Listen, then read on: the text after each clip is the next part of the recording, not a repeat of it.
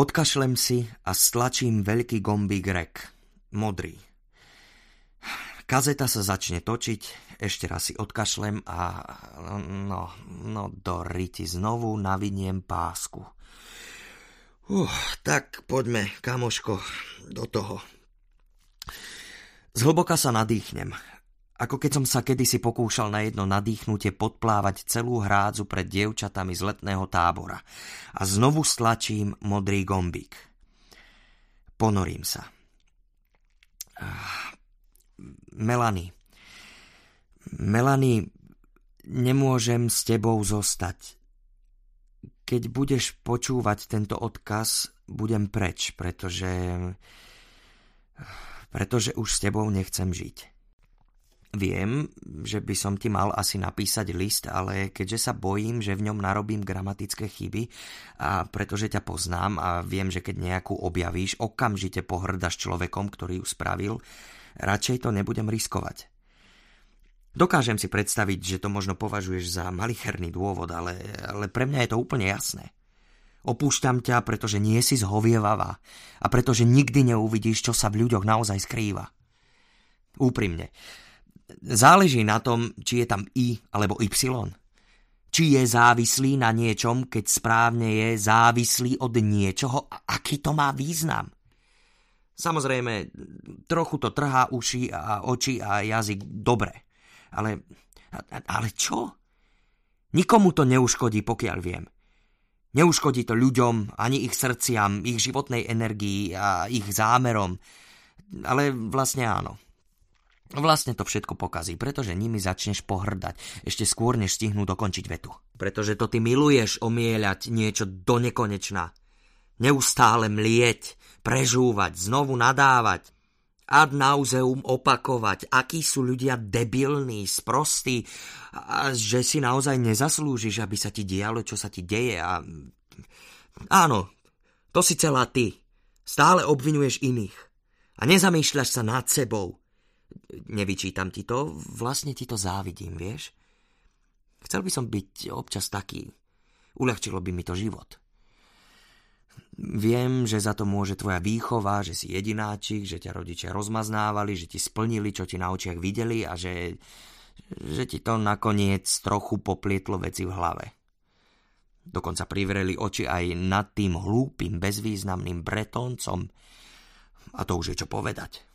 Nie, nie, viem, že nie si zlá, ale, ale, ale dobre. Budem pokračovať. Aby ste si mali o čom rozprávať ty a tvoja matka. Opúšťam ťa, pretože mi vždy pokazíš koniec filmu. Vždy. Vždy urobíš to isté. Napriek tomu vieš, aké je pre mňa dôležité, aby som zostal sedieť chvíľu po tme.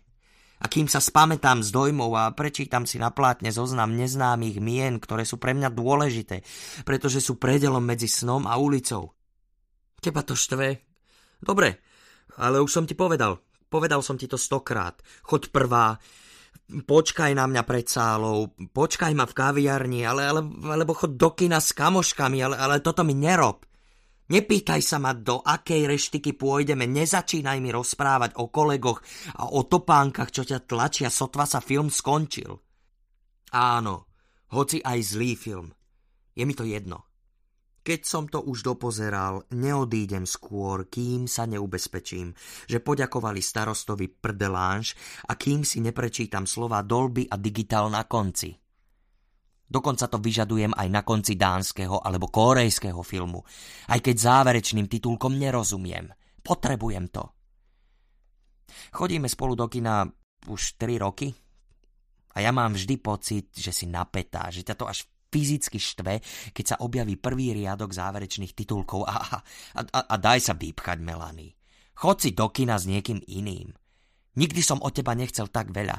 Vlastne mám pocit, že, že je to jediná vec, o ktorú som ťa požiadal a, a, a nie. Posledná a najdôležitejšia vec, myslím, je, e, že sa mi nepáči, ako sa správaš k mojim rodičom. Boh vie, že som ti ich nejako nevnúcoval. Koľkokrát sme ich spolu navštívili? Dvakrát? Trikrát? To je jedno, radšej si na to nespomínam, bol by som naozaj odporný. Viem, že nie sú takí vzdelaní ako tvoji rodičia. Sú menej inteligentní, menej pekní, menej zaujímaví. Že je to u nás doma maličké a že je tam kopa dečiek a sušených kvetov, ale, ale vieš, to je presne ako s tými gramatickými chybami. O nich samotných to nič nehovorí. Minimálne nič významné. Dobre, moja matka nie je taká trieda ako tvoja. Dobre. Nevie, kto je Glenn Gold. Dobre. Stále si míli moneta s manetom a bojí sa šoférovať v Paríži. Ale keď si sa uráčila prísť k nej na návštevu Melany, zašla na tvoju počesť pred tým ku kaderníkovi. Neviem, či si si to všimla, ale ja áno. A vždy ma to... Vždy ma to... Neviem. Pichlo ma z toho pri srdci z toho, že sa pri tebe stavia do pozície slúžky, pretože si štíhla a elegantná, pretože ťa ľúbi jej syn a pretože, áno, vie to blbosť, ale v jej očiach ti to dáva auru výnimočnosti. Pre môjho otca nikdy ku kaderníkovi nezašla. Ale pre teba, aby ti preukázala úctu, áno. Kvôli tebe chce byť krásna. A nevieš si predstaviť, ako ma to dojíma. Teba nie však.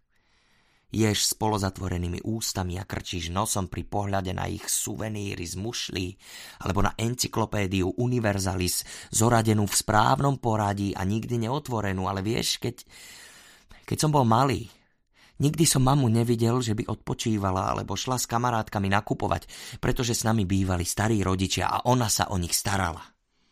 A keď sa to skončilo, keď im už nemusela strihať vlasy a nechty, keď už si mohla konečne oddychnúť, pretože už ležali na cintoríne. Šup, ich miesto zabrali deti mojej sestry. A vieš čo? Nikdy som ju nepočul sťažovať sa. Nikdy.